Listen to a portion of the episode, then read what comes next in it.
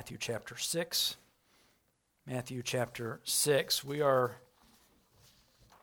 we are going to be today continuing looking in our, our series we've been working through um, about our, our core values and our mission, the things to which the Lord has called us. And I think it's especially fitting as we do so on this first day and this new building, this new property the Lord has entrusted to us.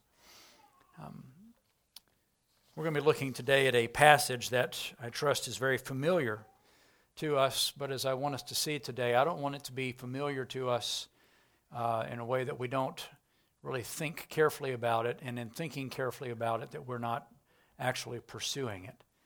It's one thing to seek the kingdom of righteousness in, in, in principle, it's another thing uh, truly to do it in practice, and I really want to focus our attention on the practice today. So I'm going to ask that you would stand. I'm going to read Matthew chapter 6. Matthew chapter 6. I'm going to read verse 25 to the end. Matthew chapter 6, verses 25 to 34. Hear the word of the Lord. Therefore, I say to you, do not worry about your life, what you will eat or what you will drink, nor about your body, what you will put on. Is not life more than food and the body more than clothing? Look at the birds of the air, for they neither sow nor reap nor gather into barns, and yet your heavenly Father feeds them. Are you not of more value than they? Which of you by worrying can add one cubit to his stature? So why do you worry about clothing? Consider the lilies of the field, how they grow.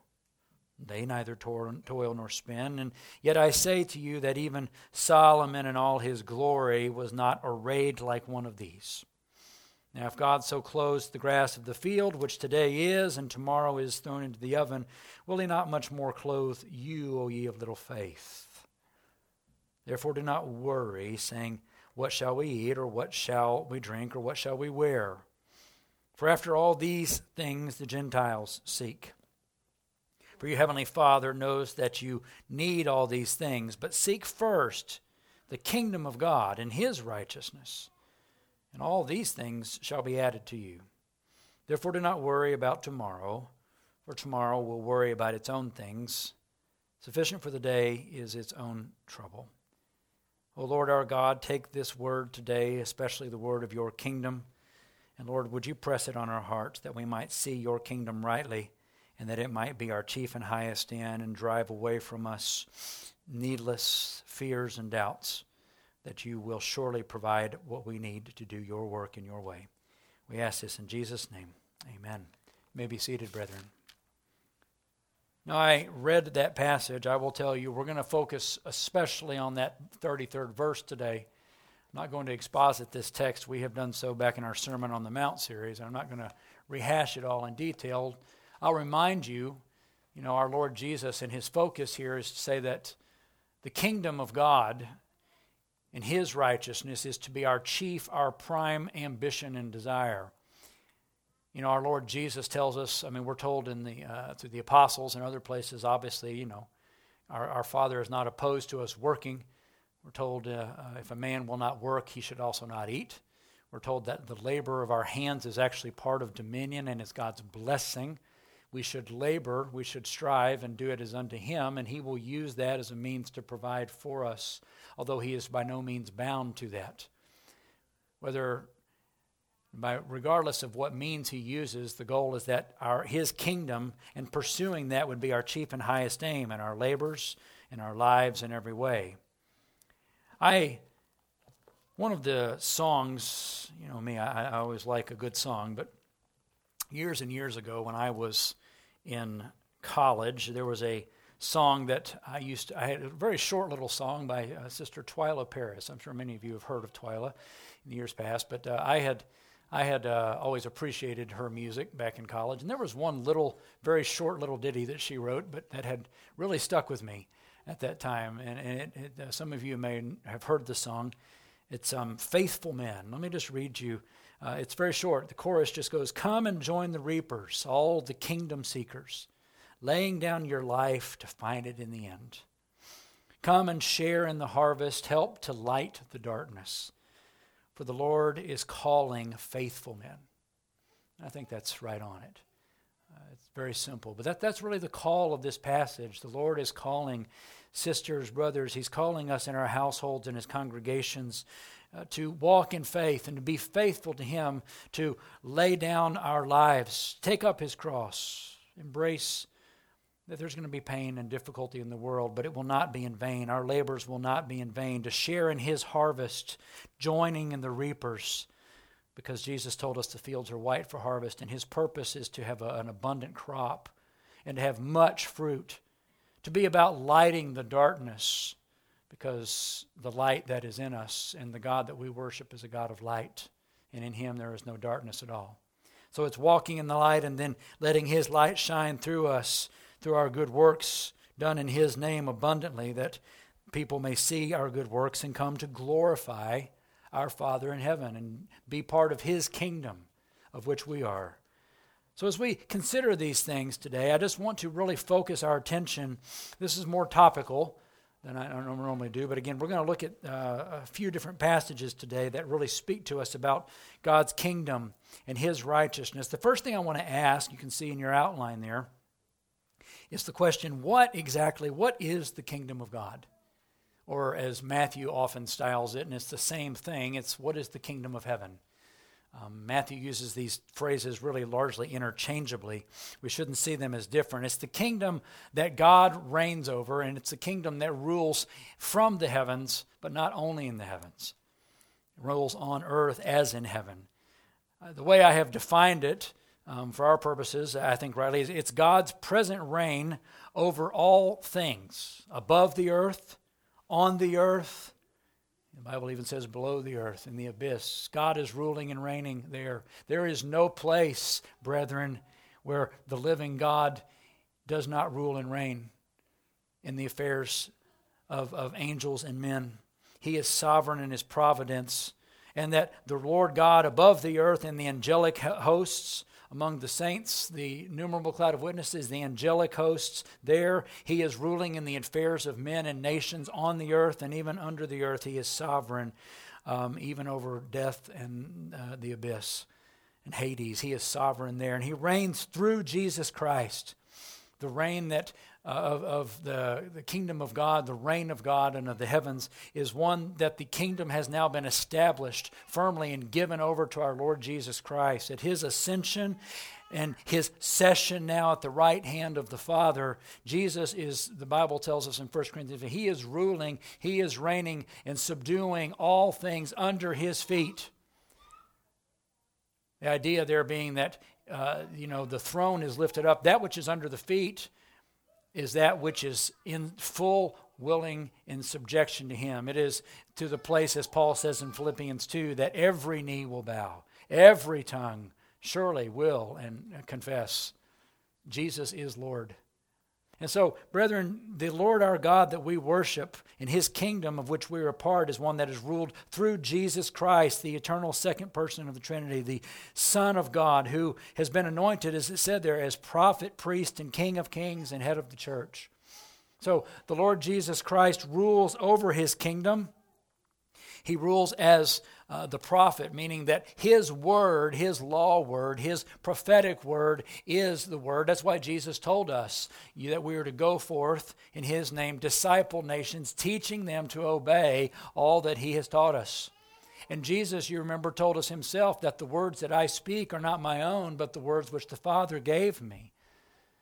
So there's this continuity. It's the word of the Father through the Son and mediated through the Spirit to and through the church, but that the word of the Lord Jesus is the word of that final prophet that Moses spake about in Deuteronomy 18. He is the one who would come, and to him you must give heed. You remind you in Deuteronomy 18, we're told, uh, Deuteronomy, we're told there that it, those who would not heed the words of this prophet, that they actually would be cut off. Right? And the people of God had been waiting in earnest for this messianic prophetic figure to come who would bring the word of Lord. And Jesus comes as the living word as the word incarnate speaking the words of God the words of faith and of truth and of life. And the reality is that those who hear his words who submit themselves to that word in obedience of faith, they are part of that kingdom and they will be blessed of the Lord. Those who reject the word of the Lord, reject that word which is given to and through his church. Remember, Jesus said that he who receives you receives me, he who rejects you rejects me who rejects the word of truth imparted through the people of God, that is the same as rejecting Him, and they will be cut off. They will be cast out into outer darkness outside of the kingdom. But He also comes as He is the priest and the mediator, the eternal mediator between God and men in the heavenly, in the heavenly temple. And He rules in that resp- sense, and the ones, the member of priest is that which brings people, brings men near to God as well as bringing God near to men. That's what a mediator does. Jesus, now in his high priestly role, he serves always the blood of his, his own blood, which purifies in a way that the blood of bulls and goats could never do, has purified the temple, the heavenly dwelling of the Almighty God in his presence, and has gained access for us into that presence brethren, that we who are in Christ, He is our high priest. And through Him we draw near, through the veil, the Scripture says, into the very presence of God, and we are heard. But also, Jesus not only brings us near to God, but in His priestly ministry, He has brought God near to us. Right? He has brought the Father, as it were, out from behind the veil to us. I remind you in John 14, Jesus says that if any man keep my commandments, that I will love him and my Father will love him, and we will come and make our home with him and in him. Brethren, Jesus the Son, as well as God the Father, through the Spirit. I know there's mystery to that, but brethren, the reality is, is that the triune God even though God the Father, in a special way, and the Son, in a special way, is in the heavenlies. Nevertheless, our Lord Jesus, through the Spirit, the Spirit brings to us the real presence of the Father and the Son to dwell within us as living stones in the temple of God, which temple we are. Brethren, the Father has drawn near to you through Jesus Christ. He is in you, He is here to bless us. A present reality. And also, Jesus, as we know, He is King of kings and Lord of lords. I mean, we're told that over and over. All power and authority in heaven and earth have been given over to him. And he will rule, he will reign until all is put under his feet, the last enemy, even then being death itself.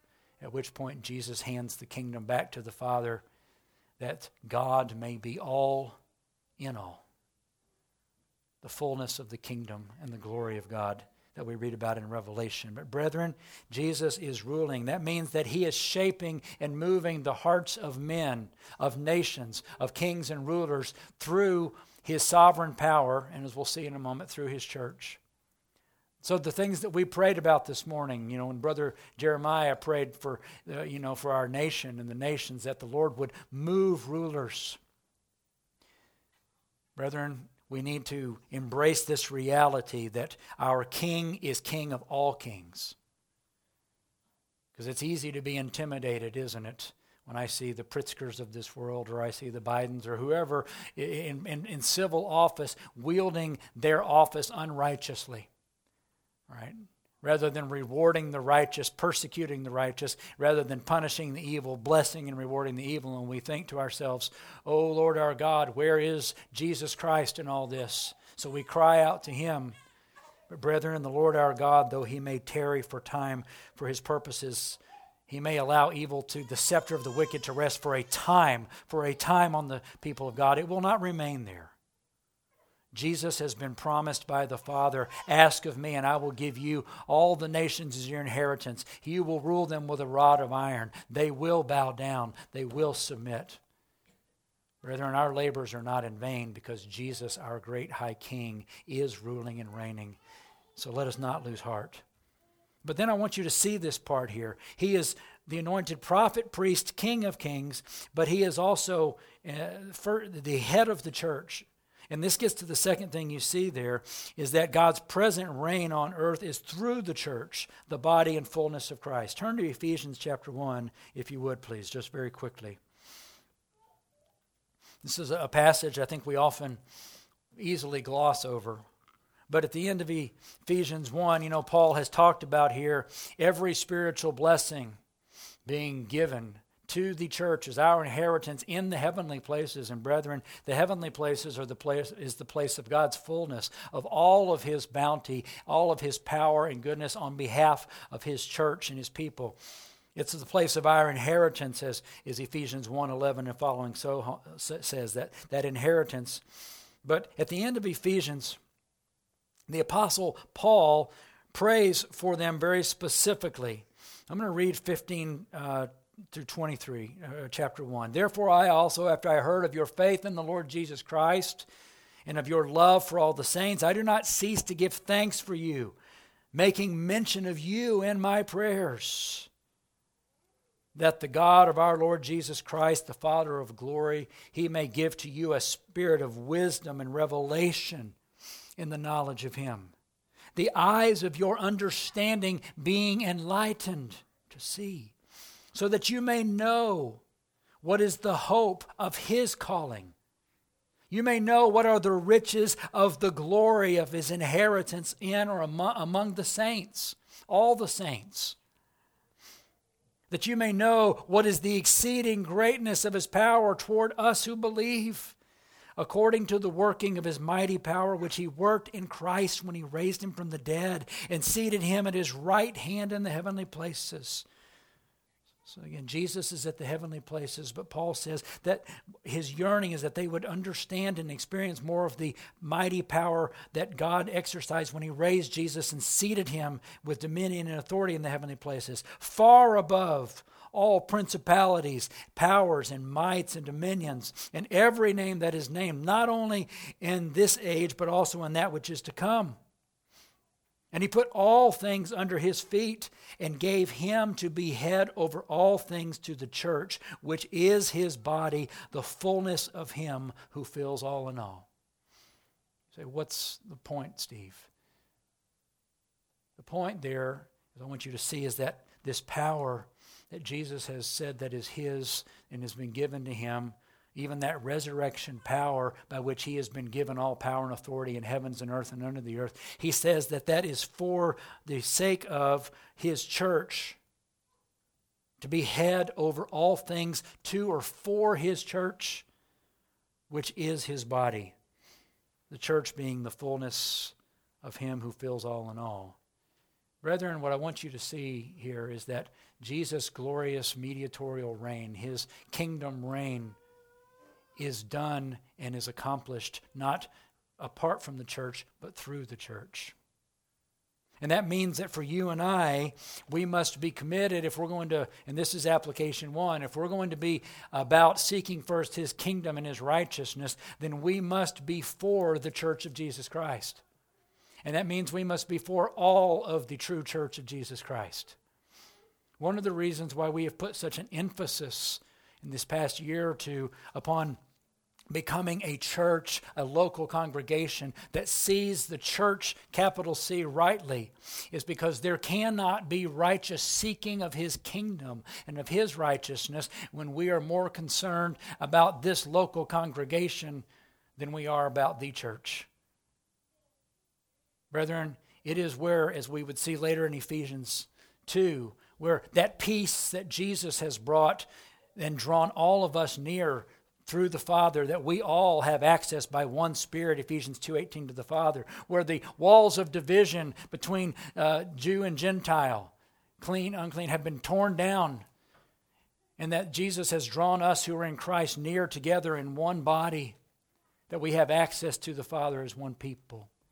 That's why Paul can say then in Ephesians 4 be diligent to preserve the unity of the Spirit and the bond of peace because with meekness, with humility, because there is one Lord, one faith, one baptism, one uh, there is one hope of our calling, one Spirit, one God and Father of all, who is above all, through all, and in you all. Brethren, we must be committed to the church of Jesus Christ and her prosperity if we're going to be committed to the kingdom of God and seek it truly. That's why it's such a good thing. It is a righteous thing for us to be doing what we're doing this morning and praying for our brethren at these other churches that are striving, you know, in, in different ways. You know, there's differences with some of these churches. There, there's ways they're not like us. I'm sure that if, if I went to Newcastle on a Sunday morning or to Bethany Community, uh, you know, or some, some of these other local churches, there, there are things that I, w- I would say, well, this feels very different than Res Pres. And maybe I would rightly say, you know, maybe in my case, I like, I like the way we do things at Res Pres better. And that's fine. There's going to be variations, and God is in this. But, brethren, I want us to embrace the people of God. We don't embrace those who are Christians in name only, who reject orthodoxy, who practice perversion and wickedness. We have nothing to do with that. With the Jezebel spirit, with those that tolerate evil in their midst and refuse to test the spirits. But, brethren, on the other hand, we earnestly embrace those who love the scriptures, love Jesus' lordship and his kingdom reign, and seek to be about his purposes in the world. We must do that to seek his kingdom because we are the church the body of Christ, the fullness of Him who fills all in all. And the kingdom of Christ will rule through the church, through the Spirit moving in in the church. So let's pray to that end. Secondly, second question I've asked here what are the characteristics of this kingdom of God, the kingdom of heaven? Turn, if you will, to Romans chapter 14. Romans 14. I quoted this verse on the front of our order of worship today, and I would have us to look at again Romans 14, verse 17. I want to look at the context, though. This is very important in terms of forming our thinking about what, uh, what, what it looks like to seek the kingdom. The Apostle Paul, as he gets toward the end here of Romans 14, he says these words in verse 17. He says, For the kingdom of God is not eating and drinking, but it's righteousness and peace and joy in the Holy Spirit. So the first thing I would have us to say is let's consider what the Paul the apostle Paul says are the characteristics. Number 1, he says the kingdom of God is not fundamentally about eating and drinking. Yes, we eat and drink. That's not the point though. It's not about, if you look at the context prior to this, you know, he's, he's talking in Romans 14, I remind you, about how to deal with, as they were struggling in the church at Rome, how to deal with differences on secondary matters. There were those in the Church of Rome who really believed, uh, you know, that they were permitted to eat whatever was set before them. They were, in that case, the stronger brethren. Uh, they, they actually knew and understood the liberty they truly had in Christ. That's what he says. But he says they were getting, what was happening is they were angry at those they perceived to be weaker, who, whose consciences bound them, you, you can't eat this. And they were starting to snipe and bite and devour them. And Paul says, nah, that's the point of Romans 14, right? How, how does this work out? That, that's his goal. Uh, and, and, he concludes all this, uh, you know, by, by telling them here that we are to receive the ones that we believe are weak in faith, but not to a spirit of disputing over doubtful things. Uh, we're, we're, we are to look and understand that uh, none of us lives, verse 7, none of us lives to ourselves. We don't die to ourselves. Whether we live or whether we die, we are the Lord's. If we live, if we die, we die to the Lord. If we live, we live to the Lord. So, either way, whether we live or die, we are the Lord's corporately together, both the weak and the strong. That's why Jesus died, he says in verse 9, that he would be Lord king of the kingdom for both the living and the dead. And then he asked this question.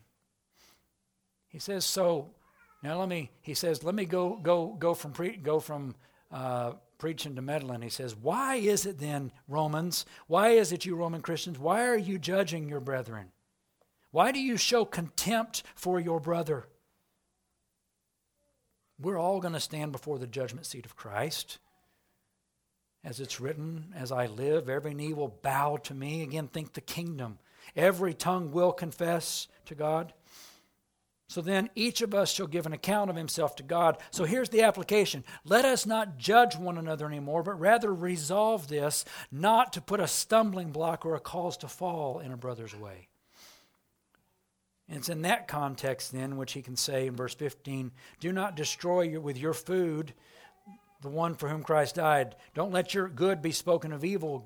evil. Why? Because the kingdom of God, of which the strong and the weak are part of, as one body in Christ, it's about righteousness, peace, and joy in the Holy Spirit.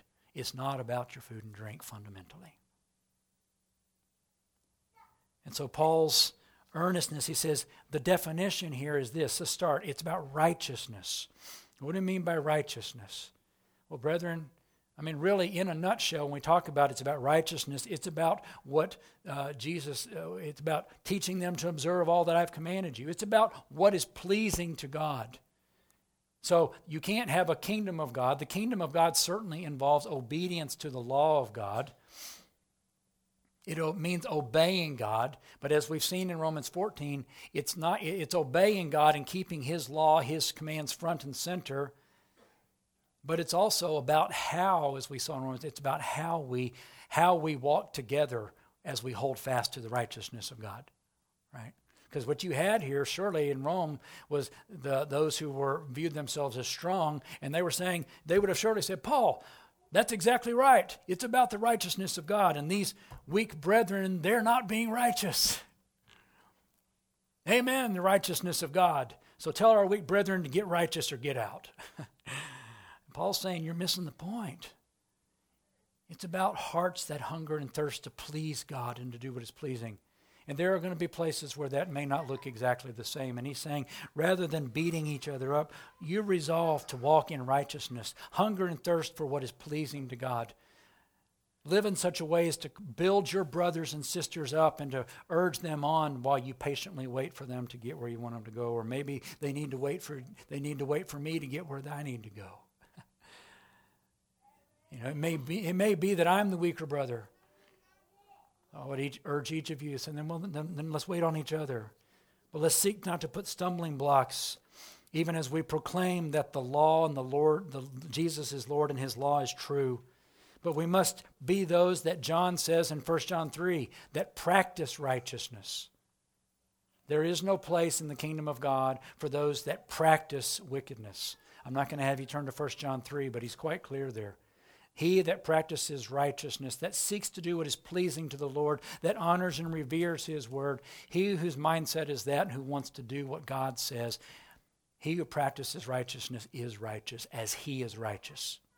He that does not practice righteousness not, does not know him because God is righteous. He is light. That, that's what he says. But we also, as Paul's saying, you got to have leeway in there to understand that we're going to need to bear with one another. Righteousness is not always just a one size fits all, there's variations, and we need to love that. Secondly, peace. This is the peace of God, the shalom of God, His blessing. It's His state where there is no warfare, it is unity among the brethren, as I said earlier. And the kingdom of God is defined by peace among the saints the peace of God. Why does Paul start so many of his epistles? Grace to you and peace from God our Father. Brethren, it's because the kingdom of God is a kingdom that among the faithful, it is one where there is peace within amongst his people. Right? They seek that unity of the Spirit in the bond of peace. So we are peacemakers. We're not peace breakers. We're not those that sow discord and division among the things that God has joined together. We are long suffering with one with another, and we promote and do the things that make for peace amongst the people of God. Even as we don't, on the other hand, though, that means that we don't falsely say peace, peace to those that are outside of the kingdom, to those that are promoting wickedness. We don't say peace, peace to those to whom there is no peace, do we? We don't lie. Brethren, within the church of Jesus Christ, the Lord Himself has given us His peace. Our differences among us notwithstanding, our, our distinctives, us, uh, He has pronounced His peace upon those who love Him, and we need to uphold that peace because that's where His kingdom lies. He's given us, third thing He says here, it's about joy and the whole joy. Brethren, again, if you want to say, well, where is the kingdom of God? Where, where do I see the visible manifestation of the kingdom of God working in and through the church? Brethren, there is going to be a holy joy in the Spirit, in the Lord, that will be characteristic of the people of God wherever you find them. I would tell you, I would much rather be in a situation, if I had to, I would much rather be in a situation where I was among brethren who were a little different than me than doctrinally, but who just had a God besotted joy in the Holy Spirit, than I would rather be in a situation where we had every I dotted and every T crossed, but we were callous and cold and joyless. Rather, in the kingdom of God, I assure you, will manifest in the fruit of the Spirit of joy, love, joy, peace, patience, kindness, goodness, faithfulness to God and His people, gentleness, self control. Where you see those fruits of the Spirit, and you see that working where the joy of the Lord is motivating people. There's just a deep, uh, mutually sustained delight in the living God and in the people of God. One that overcomes our weakness, that is patient with one another. Brethren, that joy of the Lord will be our strength, and it will cause the church to be strong. And you notice he says that all of these things here are in the Holy Spirit righteousness, peace, joy in the Holy Spirit. Brethren, all I'm going to tell you there is if you read your New Testament at all, the great promise of the day was that the betterness of the better covenant, the newness of the new covenant, was fundamentally while continuous with God's purposes and plans and his covenant of grace from the beginning, the betterness of the new covenant fundamentally revolves around the pouring out and the filling of the Spirit of God.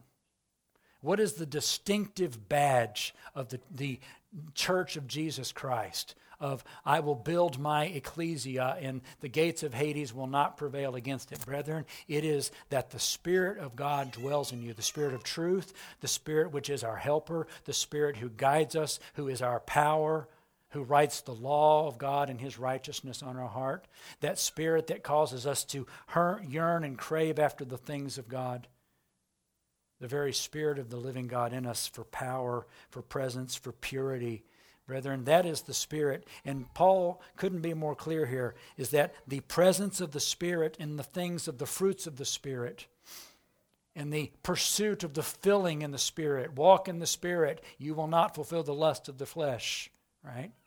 Be filled with the Spirit, speaking one to another in psalms and hymns and spiritual songs, building one another up, submitting one to another in the Lord Brethren, where the Spirit of the living God is working, those fruits of the Spirit will manifest, and you can say, The kingdom of God is manifest, and we're seeing it here. I am seeing the fruits of the reign of God here. Turn, if you would, to 1 Corinthians chapter, chapter 4. There's one, a couple things more I want to point out here as we move towards the close. The Apostle Paul, in speaking to the Corinthians, which was a remind you, just like Rome, remember that what was going on in Corinth was Corinth was a church where they were, I am of Paul, I am of Cephas, I am of Apollos, I am of Jesus. They were a fractured and segmented church. They were a proud church. They were boasting in all the wrong things. Sounds very much like so many churches today the Apostle Paul had come to the Corinthians and he had told them back in chapter 2 that he was going to come um, not with persuasive words of human wisdom, but demonstration of the Spirit and of power, so that their faith would not be in the wisdom of men, but the power of God. But then look what he says in chapter 4, verse 20. I'm going to read verse 18 to 20. He says, Now some of you are puffed up as though I were not going to come to you, but I will come to you shortly, if the Lord wills, and I will know not the word of those who are puffed up. I will know the power.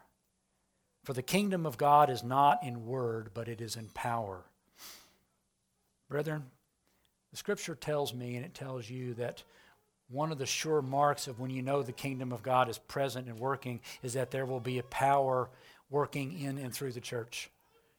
And you say, well, what does that mean, Steve? What is power? Well, the first and foremost, brethren, evidence of the power of God is the power of transformed lives. Brethren, just go read Acts. When the power of God was poured out, when we see the power of God working in and through His church, there were uh, both the church growing deep and wide. There were people being converted, there were people being discipled, there were saints and lives being transformed and brought into the obedience of faith. The church grew and was unified and was sanctified. Right? Brethren, I think so often, uh, you know, we are we find ourselves so often today like that church, the Laodicean church in Revelation chapter 3. You remember the Lord Jesus says, Behold, I stand at the door and knock. If any man of you hears my voice and opens up to him, I will come into him and will sup with him and he with me. And then Jesus goes on and says that he that overcomes, I will grant to sit with me on my throne, even as I sit on my Father's throne. That's ruling and reigning with him. It's kingdom talk, right? But Jesus, it's amazing that he would need to say this. I know that verse is used often in evangelistic context, but brethren, Jesus is talking to the church there and saying, Laodiceans, you have a reputation. You know, you think of yourself as being something special. You think of yourself as being high. And he says, and yet I telling you, you are like lukewarm water. I'm going to spit you out of my mouth because there's no power. You're all word. You're all talk, but there's no power. Lives aren't changed. Hearts aren't being subdued to the, live, to the character and likeness of the living God. There's no zeal about his kingdom. All you're concerned about, Laodiceans, is building your own kingdom and your own reputation.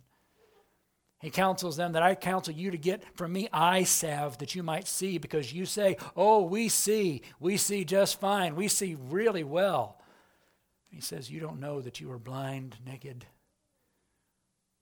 Brethren, I say that because the things that we have prayed for and we are yearning for here at Resurrection Church, we are yearning for and praying for that the Lord would again pour out manifestations of power upon us.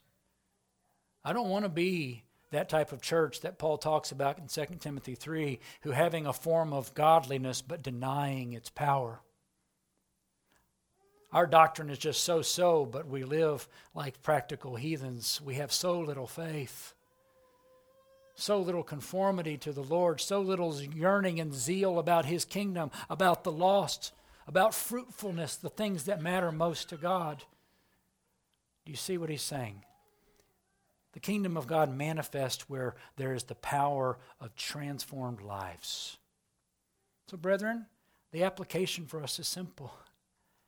Brethren, seek that power, seek the filling, pray for it for yourselves, for your, for your children, day by day. Lord, fill us with the Spirit in my home. Oh God, manifest your power in my home and myself first to subdue me from the passing pleasures of sin, to break the bondage um, that I have yet in me of the craving of the things of this world of the passing trivialities of Vanity Fair that keep me from being wholly fixated. Lord, I'm pursuing the celestial glory in this city to come. And I'm going to pray like that and I'm going to live like that. It means that we're going to pursue that power in the church. And again, that power is so often tied about where do we see the power in Acts? Where do we see the power? They were all of one accord, meeting together from house to house they were devoting themselves to the apostles' teaching, to the fellowship, to the breaking of bread, and to prayers. Brethren, where is the power of God in the church in our day? Brethren, that's, that's the kind of church in which we're going to see the Lord pouring out power. And it may I know we're not going to be charismatics. I have some deep theological concerns with that. But, brethren, I pray that we don't, in our rejection of the charismatic excesses, that we don't believe and get to a place where we don't believe that we should expect that the Lord Himself will manifest power even for the healing of body, and that He will heal, and that He will work on the body as He does on the soul. Brethren, the kingdom of God involves power, and we should seek that. It involves life and fruit. Very quickly, I just remind you again, I mentioned this earlier, but brethren, our Lord Jesus in John 15, I won't ask you to turn there, but in that John 15, 1 to 16. You all know this passage. I am the vine, you are the branches. Right? Every branch in me that bears fruit, uh, my Father is the vine dresser, and, and every branch in me that bears fruit, the Father prunes that he may bear, bear more fruit. Every branch in me that does not bear fruit, he cuts off so that the others may bear more fruit. And then Jesus goes on, he says, If you abide in me and my word abides in you, you will ask what you will, and it will be done for you. By this my Father is glorified that you bear much fruit. And then in verse 16, this is why I chose you and called you and appointed you that you would uh, that you would go and that you would bear fruit and that your fruit would actually abide and remain. So the calling of the Lord that on us is to be a people that are driven like the Father is driven by fruitfulness, abiding fruitfulness to not be content with fruitlessness. Rather, I remind you that the sole purpose of the branch with regard to the vine, the sole purpose of the branch is to escort the life of the branch through the life of the vine through the branch for the purpose of bearing fruit that tastes like the life and that resonates the life of the, of the vine. That's the purpose of being a branch, is that we would be fruitful, that we would exude the aroma and the savor, the fragrance of Jesus. And what's the purpose of fruit, brethren? Brethren, the purpose of fruit is to be eaten. I remind you that the tree of life and revelation, of which that's what Jesus speaks here, that He's the vine, we are grafted into Him, become part of that tree of life. What is the purpose of the tree of life? It's for the healing of the nations. Brethren, here's the question Are we yearning after fruitfulness, spiritual fruit? Every fruit. Like I said, it's the fruits of the Spirit. It may be, you know, the fruit of our bodies, the fruit of our labors, uh, to give those fruits to the Lord. Lord, I want to be fruitful in my vocation. I want to be fruitful in our family. I'm going to give to you, as Hebrews 13 says, the, the fruits of my lips, offering praise to the Lord. Hebrews 13, 16 then says, Do not forget to do good and share, be generous, because with such sacrifices, fruits, the Lord is well pleased.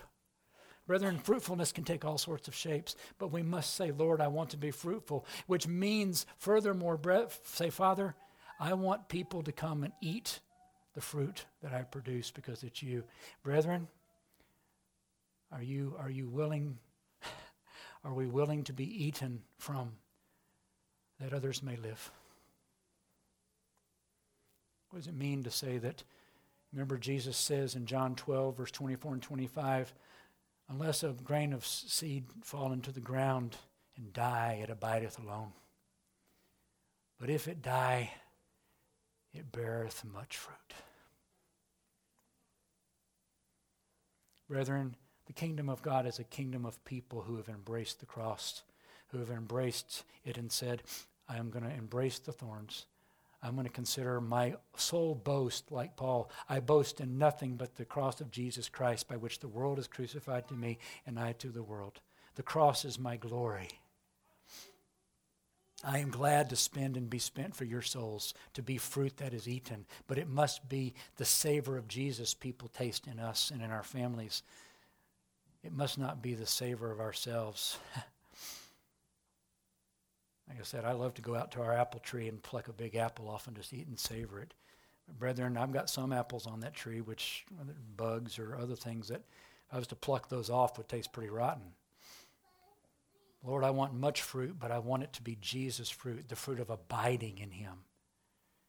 Not the fruit of my flesh, not the fruit of my labors of trying to build my own kingdom, my own way, but the fruit of the living, risen, resurrected Christ dwelling in and living through me. And that only comes, brethren, as we abide and as we feed on Jesus day by day. There is no substitute for abiding. And the result of that then is blessedness. It's just what, what the character Jesus says Blessed are the poor in spirit. And what is that blessing? Brethren, think back to what we just said about the in Genesis 1. The Lord God, He made them male and female, put His image upon them. He gave them a commission be fruitful, multiply, fill, subdue. Genesis 2 tend the garden I give to you, keep it in your sphere of influence. And then the Lord God said, It is very good, and He blessed them. He said, This is my blessing, my sovereign fatherly, uh, my sovereign fatherly mark of approval upon you in your life. Your life is one that is fruitful and it is good, and I will use it. Brethren, blessed are those who are the poor in spirit, theirs is the kingdom of the heavens. Blessed are the mourners over sin, for they will be comforted. Blessed are the meek, the gentle, not weak, but gentle, the, the power harnessed in the service of God, with the self control. They will, inherit, for theirs, you know, they will inherit the earth. Blessed are those who hunger and thirst for the righteousness of the kingdom. Oh Lord, make me more like, conform to your image, your righteousness, and I will be satisfied with it. They shall be filled. Blessed are the peacemakers. Blessed are the merciful. They're going to get mercy upon mercy upon mercy from God. Blessed are the pure in heart. I don't want to have a heart that's corrupted by the pursuits of the world, the things, the passing pleasures of sin, the things that have no substance. I want to have a heart that says, My treasure's in heaven, and I'm going to lay up things there. I want a heart that's pure.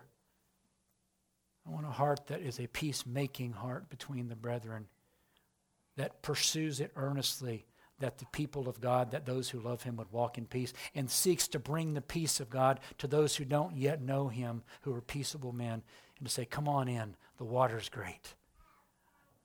The living waters that we drink of here are good, and they will satisfy your soul. And we're okay to be persecuted for righteousness' sake because we have his blessing. He says it's good.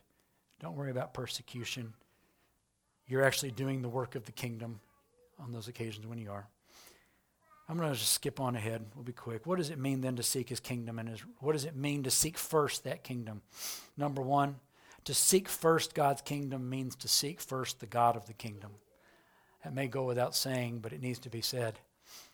Brethren, to seek first God's kingdom, if you want an inheritance, we want to have our that inheritance, it is to seek the God who is the God of the kingdom. There are so many who say they are seeking the kingdom, but when it comes right down to it, they are not uh, deeply motivated by to know the living God. What is the glory of the New Jerusalem? Is it the streets of gold? Is that fundamentally the fact that there is no more curse there? That's a glorious thing that there is no more tears and every tear wiped away. That's a marvelous thing. But, brethren, the fundamental glory of the New Jerusalem, the city of our God, into which all the nations will bring their gifts, as it says. All the nations will come into it and bring their best things, their very good things on that last day. The glory of the New Jerusalem, brethren, is that the Son of God, there is no more sun there because the Son Himself is its light. And they will dwell in the presence of Almighty God forever. Brethren, you i want us to be a people and to be associated with people that just have a deep god besotted hole that will only be satisfied in knowing and loving the living god. Amen? I pray that's what we'll be. To know god jesus says is eternal life. To walk with him to know him and there is no substitute for knowing him. Brethren knowing about him is not a substitute for knowing him not for knowing him in relation for us, it simply means since we are the church of Jesus and we are made in his image, it means that we're going to fulfill our priestly calling. To seek his kingdom first means that we're going to be about our priestly calling to bring God near to men and men near to God. Brethren, the Bible tells me that you are a royal priesthood. You are a holy priesthood of people who were chosen by God. You were once not a people, but now you are the people of God. You once were not a nation, but now you are the nation that the Lord is building. A people for his name. Brethren, do you embrace what it means to be the priest of God? Do you pray? Priests pray a lot. Priests just pray because they mediate between God and men and men and God. We pray for our households because we men, sisters, helping in this. We pray for our kids. We beseech the Lord in faith that He will give them because we are believing that the Lord, in our role as priests, He is going to answer. He is going to bless as we draw our children, bring them near to the Lord. And we seek to bring the Lord near to them whether in family devotions, in our conference, when we rise up, when we lie down, brethren, we are acting as priests. And we're doing that in our, in, among the nations. Where you work, do you see yourself there in the marketplace, whatever it is? Is I'm a priest of the living God. I am anointed with the Spirit to serve the cause of Jesus Christ here where I work to let that light shine, to pray for and seek to develop relationships with those whom I work with the yearning and goal that they too may know the living God as I do. Brethren, I hope that's what motivates us because I don't want us to be a group of people that are just clock pushers simply to get a paycheck.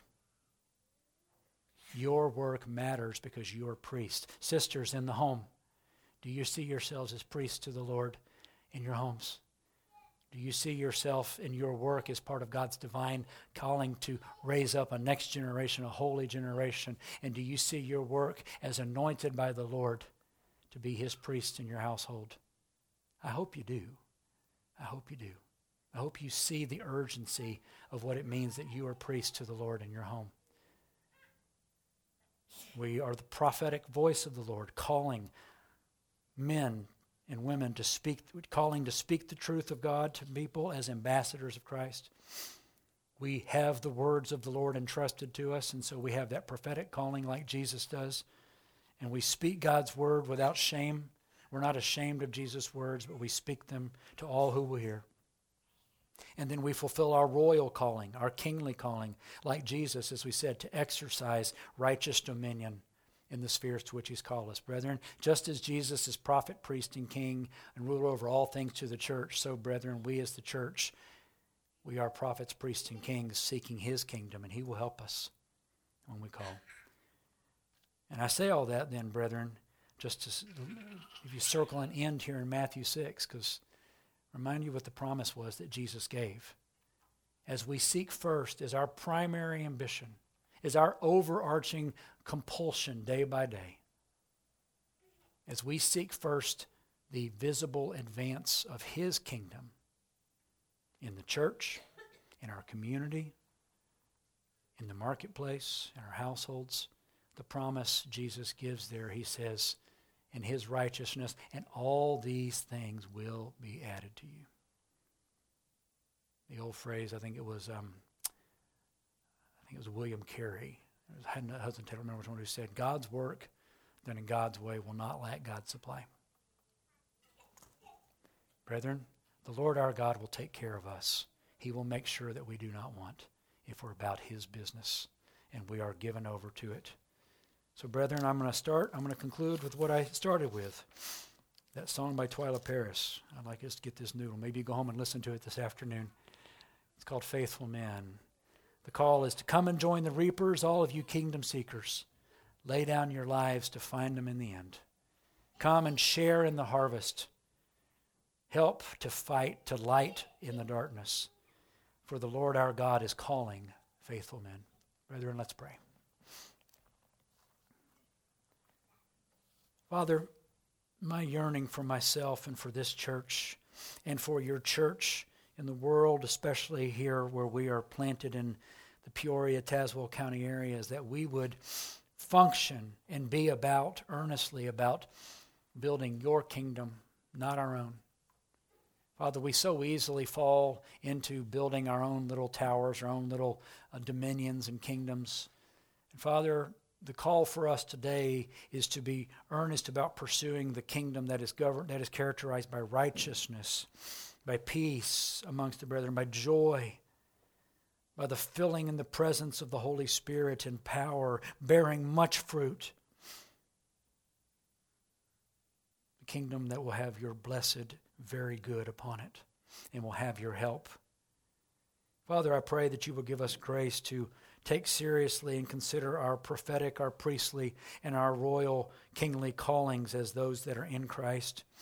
That we would consider how to walk those things out in the gardens to which you've called us to tend and keep in our homes, in our workplaces, Father, with our neighbors in our neighborhood, with regard to the church of Jesus Christ in our area. But Father, grant us that we would have a holy zeal, that the King of Kings would be honored, that your name would be hallowed among men, that your will would be done on earth as is in heaven. and that we would have and give you no peace and give you no rest until that comes to pass in fullness. O oh, Father, may your kingdom be our single greatest heart and, and, and yearning. May it be for us that which motivates all of our efforts and labors. And may the cross of Jesus Christ be our sole boast. And may we say with Paul that our chief end is that we may know him in the power of his resurrection and the fellowship of his sufferings, being conformed to his death, that we might attain to the resurrection of the dead. Father, I ask you this day for myself, for my family, for our church. I ask you to do what you need to do as the heavenly vine dresser to purge us of dead wood, to purge us of things that are hindering us, purge us of all secondary loves and idolatries that get in the way that get in the way, Father, of us loving and seeking your kingdom truly and faithfully and zealously by faith. So, Lord, increase our faith, I pray. For we ask this in Jesus' name. Amen.